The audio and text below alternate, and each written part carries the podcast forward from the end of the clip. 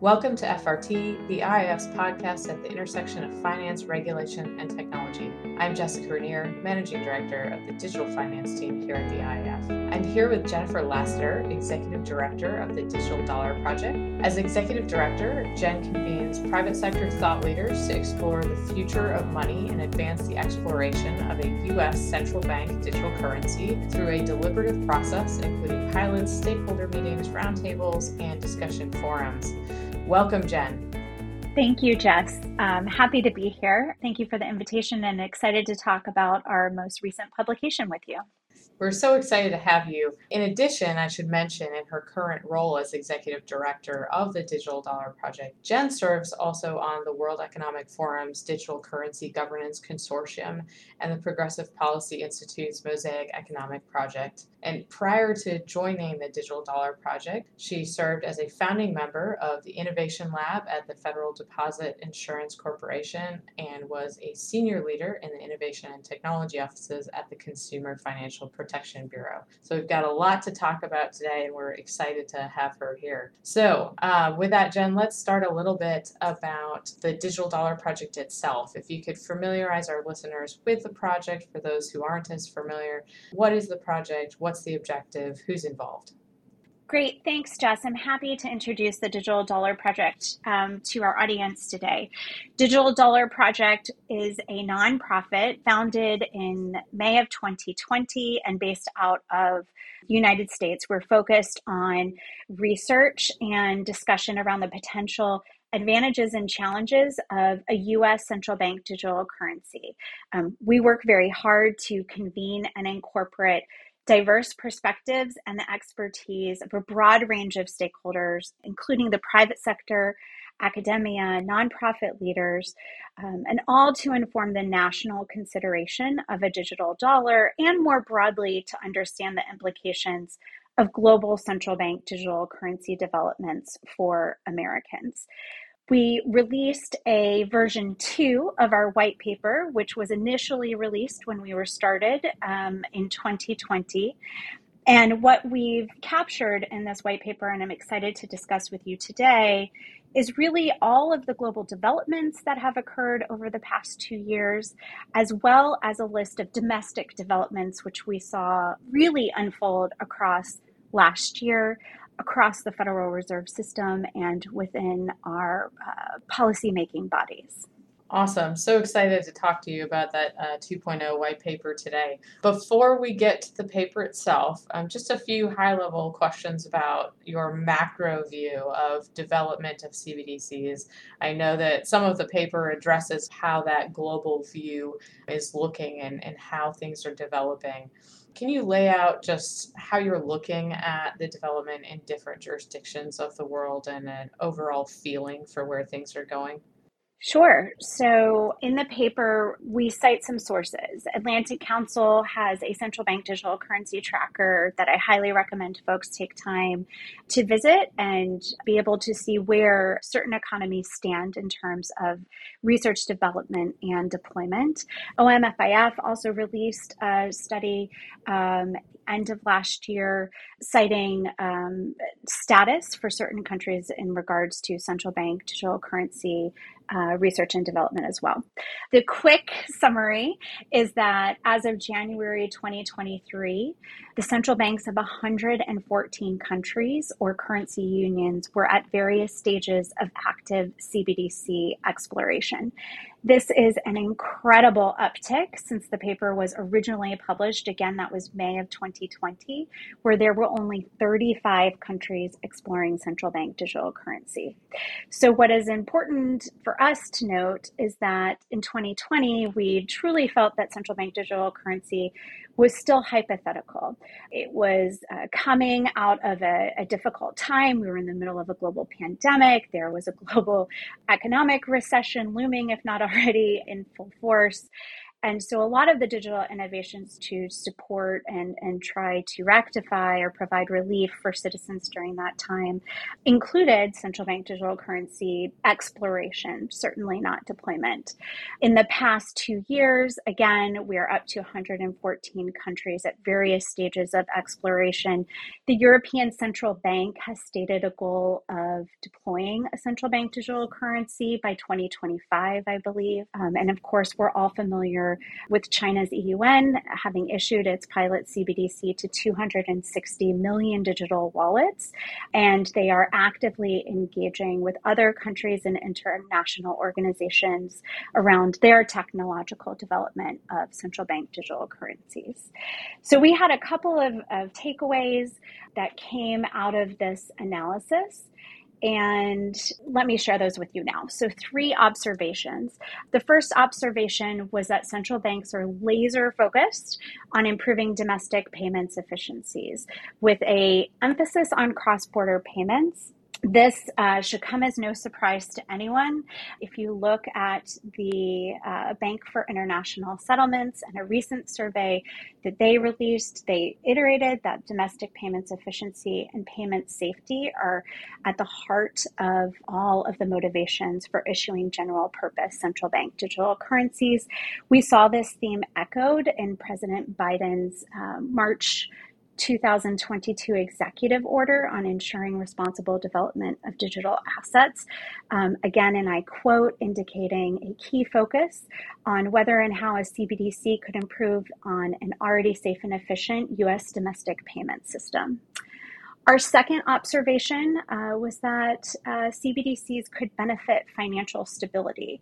Um, and um, I encourage everyone to go to the paper um, and to look at um, several of the sources that we cited um, that showed a general pattern of um, possible benefits for financial stability stemming from central bank digital currency deployment. So I think there's long been a conversation that should a central bank digital currency um, be deployed, that the impact uh, would um, would could hinder um, or could decrease money supply um, held in commercial banks. We believe that there is not data or empirical evidence that supports that, and in fact, we're starting to see, as we note in the paper, that there could be positive benefits and enhancement rather than a weakening of financial stability.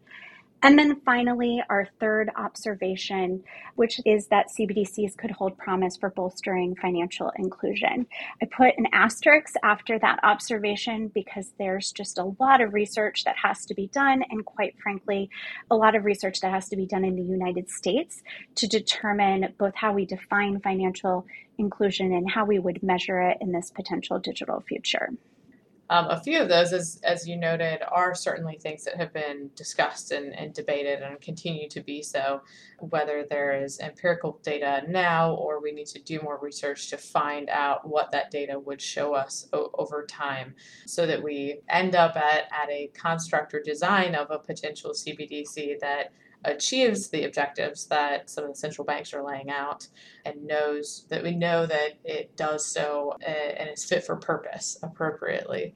I think that a number of these things are worth discussing a little bit more. So, why don't we jump actually to the financial inclusion um, last point that you, you ended with, and we'll kind of go backwards up your list. So, I know that recently um, MIT presented its findings through a webinar after a fair amount of research around central bank digital currencies, and I know that you all have been very closely engaged with their work and research. And the findings, and this is just my kind of quick summary, but the findings suggested that the intermediary layer is really where where there are impacts to financial inclusion. So either people have access through that intermediary layer or they don't as well.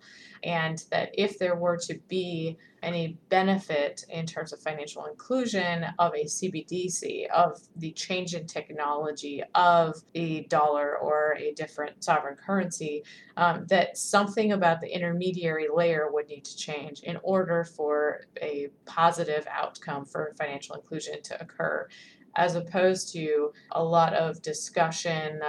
Around the two-tier, you know, system where central bank digital currencies would be distributed through banks or, or other intermediaries that already have access to the central bank and have you know FedMaster account or um, or other other equivalent, and through that maintaining kind of the current structure, the exact current organization of the financial system, and simply just changing the dollar to be a central bank digital currency that that would not necessarily arrive at the outcome of a change in financial inclusion.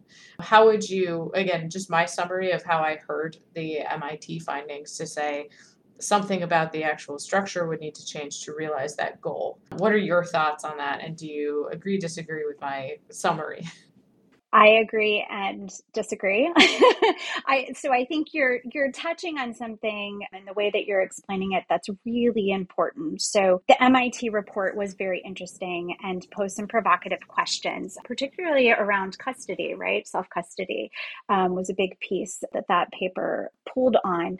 But we have to take a step back, I think, before we dive really deeply into specific areas of research. The MIT research was not U.S. based, for example and so that step back, what that looks like is starting with a definition. So every economy is going to have different barriers to access to financial products or the financial system, depending on their country.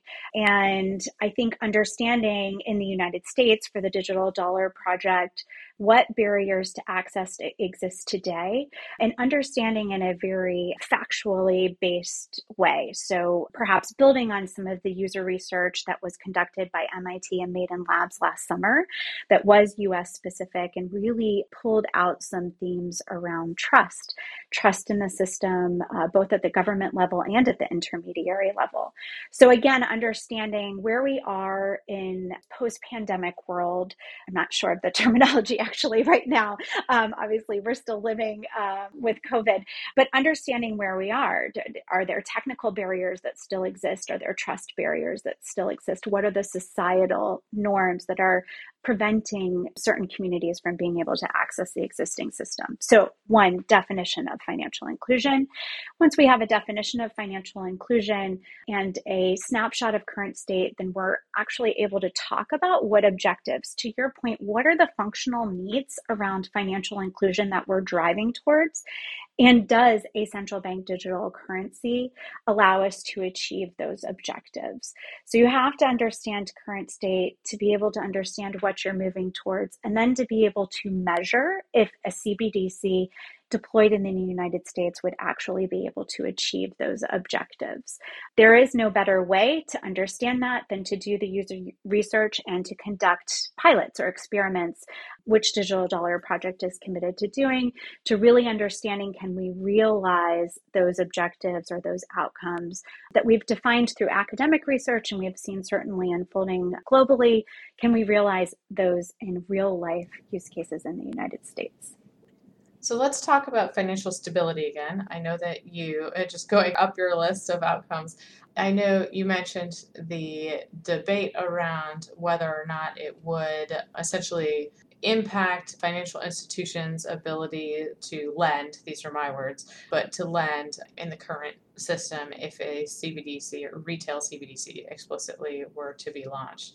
And actually, I should have started off by reminding listeners of the importance of dividing discussion around or distinguishing discussion around a wholesale CBDC versus a retail CBDC.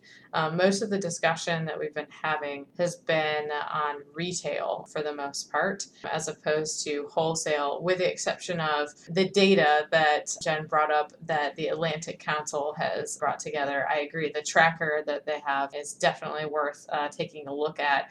Um, and you can see that the data that they're tracking shows that about twice as many of the countries or, or jurisdictions that are are tracked are measured in that manner are pursuing or working on a retail CBDC versus just the plain old number that are working on or pursuing wholesale CBDCs. I wouldn't necessarily say that that is an indicator about just more interest in a retail CBDC as opposed to economies that traditionally have, you know, large, uh, significant wholesale payment systems that, that move around the world And so it would be applicable for them to actually look at that as opposed to others who wouldn't. But not to dive too far in there, but I should have started off with that. So getting back to financial stability, if we're talking about retail CBDCs, um, and, and there's been a healthy debate about the potential impact on banks' ability to lend and some questions around capping the, the maximum amount of a of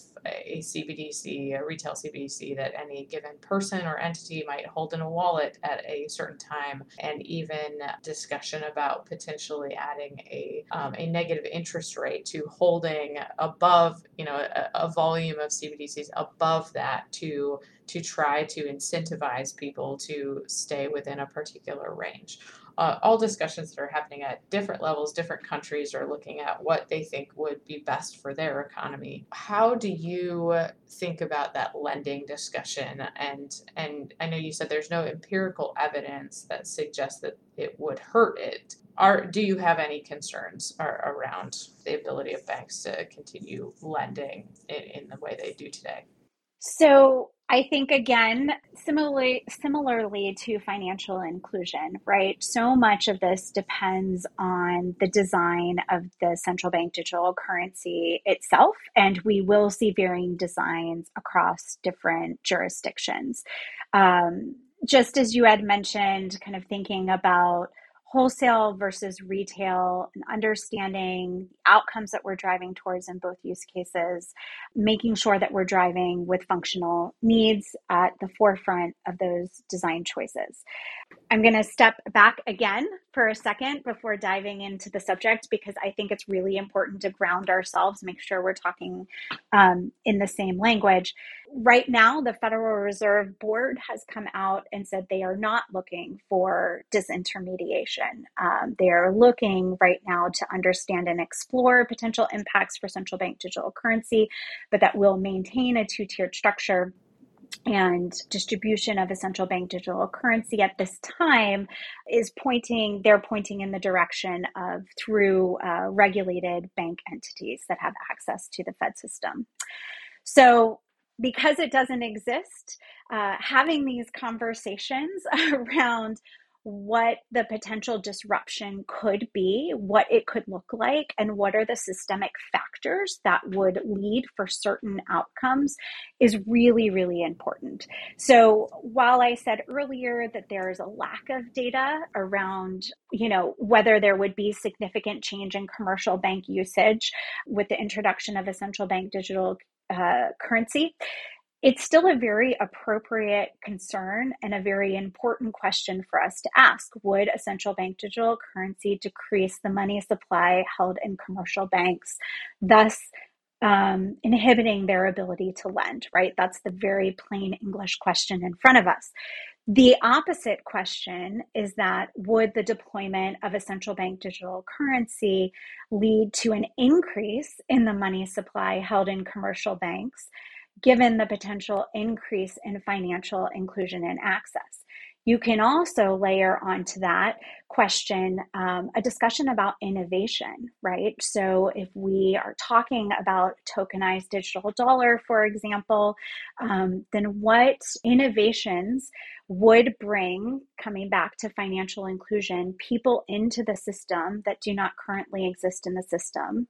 And would there be certain incentives for folks, maybe perhaps because access is just easier because it's digital, to be able to put money into the banks that perhaps today is not kept in, in our traditional financial systems? So, it's a it's a long way of me saying they're really important questions and we need to be gaming out both scenarios. But we do so we make a decision about uh, which direction to follow based on the outcomes we're trying to achieve. And all of our decision makers both at the policy level um, the legislative level have all indicated publicly that they're not looking for a massive disruption. So they would be charging towards an objective that would minimize that. So the paper lays out a number of tenets for a digital dollar. Can you walk us through some of those tenets, just a few, so that we have a feeling for what they might be? Yep. Um, so I will. And uh, part for the course for this discussion, I'm going to take one step back just to level set as we move into these tenets. For the United States, developing a digital dollar, like any product development, we hope, is going to do two things. It's going to be iterative. So each stage of development is going to build off the one before it. And it's going to be functionally driven. So that can either be from a systemic perspective, what we're trying to achieve through the system system itself or and or um, by prioritizing the end user's needs up front so this could be a citizen it could be a small business um, in, in wholesale it could be you know two large banks for example. So as we're talking through the tenants i will share that you know this is a north star for us as we think about the development of a us digital dollar. It's not something that is binary meaning our first tenant of course being tokenization. Does not mean we have tokenization of a digital dollar or we have nothing, it all fails, right? So it's all on a spectrum and, and we have to learn and build off of the research as it's unfolding. So tokenization is a great example, a great place to start as one of our tenants, and some of the questions that fold under tokenization. So, we believe that in a tokenized architecture, you could fully take advantage of the benefits uh, such as portability and efficiency and accessibility that come with this new uh, emerging technology, right? We also believe that we could build a system um, that would protect privacy at a bare minimum, which is what we have today. We actually think we can make it better in the future, and I'll talk about that in a second. And we also believe that we can provide enough flexibility in the system that as technology continues to evolve, or perhaps crises continue to unfold, we're able to pivot and make adjustments at the architectural level to be able to accommodate those changes. That does not mean that we have to move our entire central banking system to a blockchain system or a DLT. There's a lot of different flavors that tokenization can come can manifest through. And great example would be Project Hamilton, right, where we saw the Federal Reserve Bank of Boston in partnership with MIT really looking at to- different levels of tokenization within an accounts-based system. So again, lots of exploration that needs to be done, but understanding that some of the benefits or the outcome that we're striving towards again is that portability, efficiency and accessibility. What are the right technical levers to pull to get us there, what we do in the next six months might look different than what we do in the next six years versus the next 16 years. And that's okay that's okay. So, further down through the tenant rabbit hole, a couple other important pieces to call out. We already talked about maintenance of the two tiered banking system. Again, I think in the short term, as we're thinking about research and development, it is um, holding stable what we have today, but also creating space to understand what does expansion of the system look like? What what would uh, what benefits could we realize if we had regulated fintechs at the table alongside uh, regulated banks when it comes to distribution, for example? So really playing out and thinking about inclusion and how do we include people who are not currently in the system uh, through flexibility or expansion of existing processes. Another piece I would call out would be third form of currency. So this is incredibly important just to take a minute to share, which is that a central bank digital currency is not in replacement of cash. Cash does not go away. In any type of product development, I think we would see the same, which would be being very clear about what objectives we're trying to determine, rolling out a central bank digital currency in addition to cash, and then looking at adoption and and patterns and letting the market grow from there. In addition to uh, not replacing cash, cash, it's also important to call out that from digital dollar projects perspective central bank digital currency does not replace other forms of digital currency. Um, in fact we could see a place again depending upon the design and the regulatory frameworks that support it where central bank digital currency would encourage innovation and competition with a stable coin and other cryptocurrencies. We think this is very healthy. Consumer choice is very important to us. So again, it's it's thinking about how the ecosystems can support each other and which regulatory frameworks are needed to help that competition flourish. And then finally, um, I do want to call out our tenets around privacy. And I will share that in our research across last year, in our conversations both with legislators and policymakers, and with the average individual, uh, my mom, right, who I consider often the bailiwick for um, how I'm talking about central bank digital currency. Privacy is the number one thing that everyone cares about. And it's in the US, it's outside of the US. Understanding, um, well, actually, defining privacy because it comes in lots of different shapes and sizes as we have talked about at the digital dollar project. We saw in the federal reserve board's paper in march the definition consumer privacy. In our privacy principles, we lean in with the definition of individual privacy. And in Digital Dollar Project's most recent pilot, which was a wholesale CBDC pilot with the Depository Trust and Clearing Corporation, we really honed in on organizational privacy.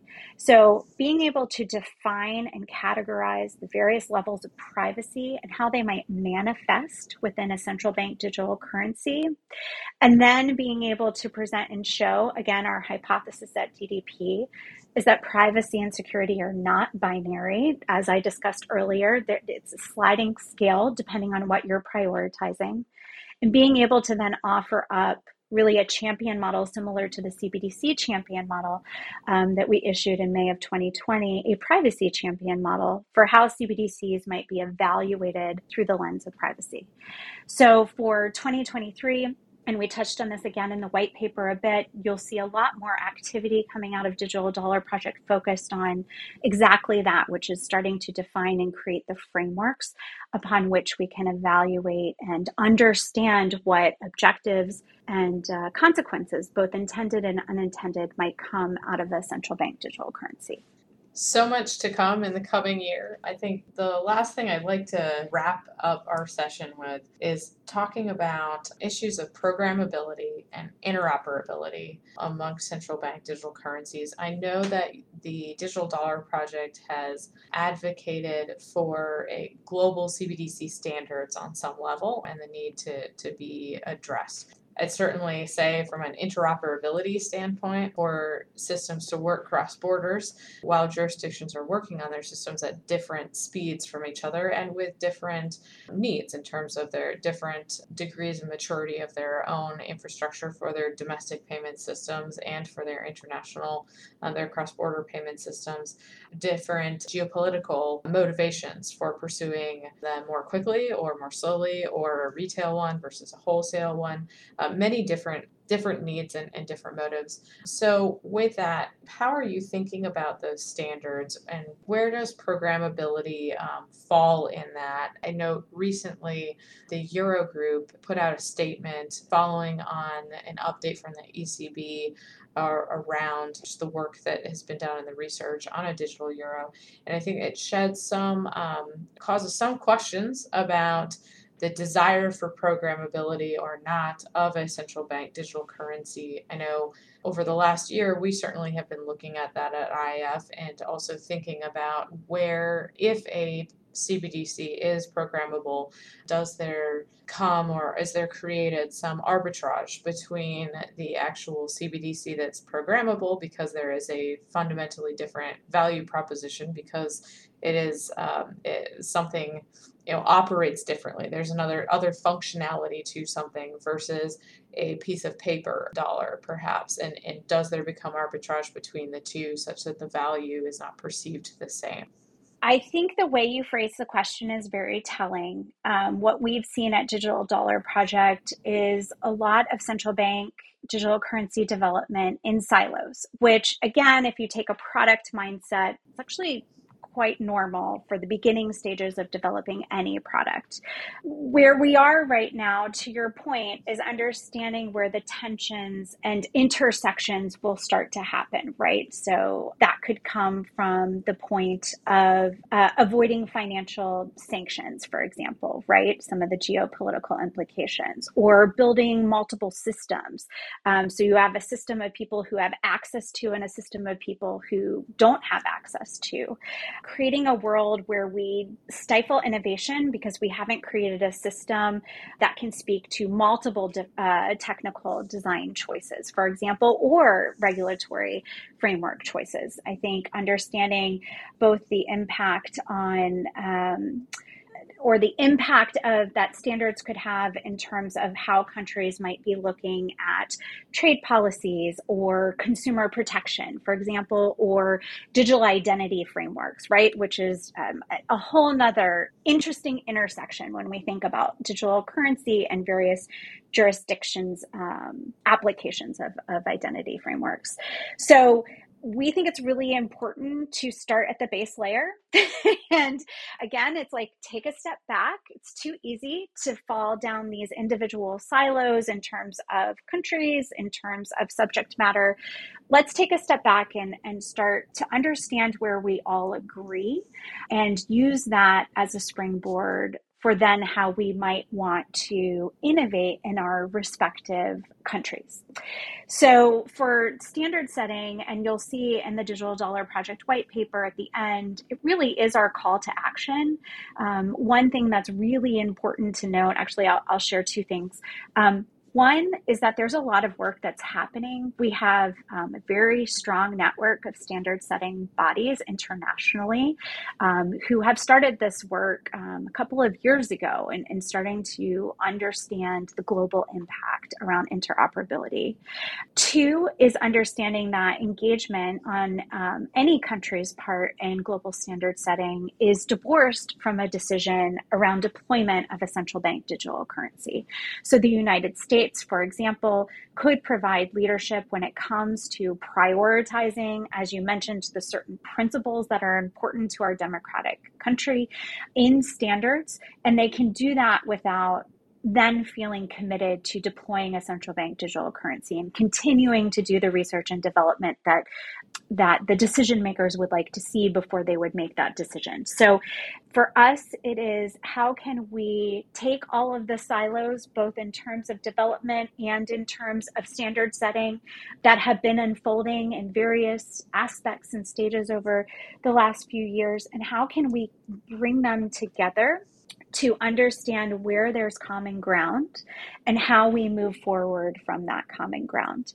Um, it is important for Digital Dollar Project that the United States plays a leadership role in that space. And again, I think 2022 was really the year where we saw that emboldened language, both from legislators and from the Federal Reserve System, language and action around how they're starting to engage um, in that conversation specifically.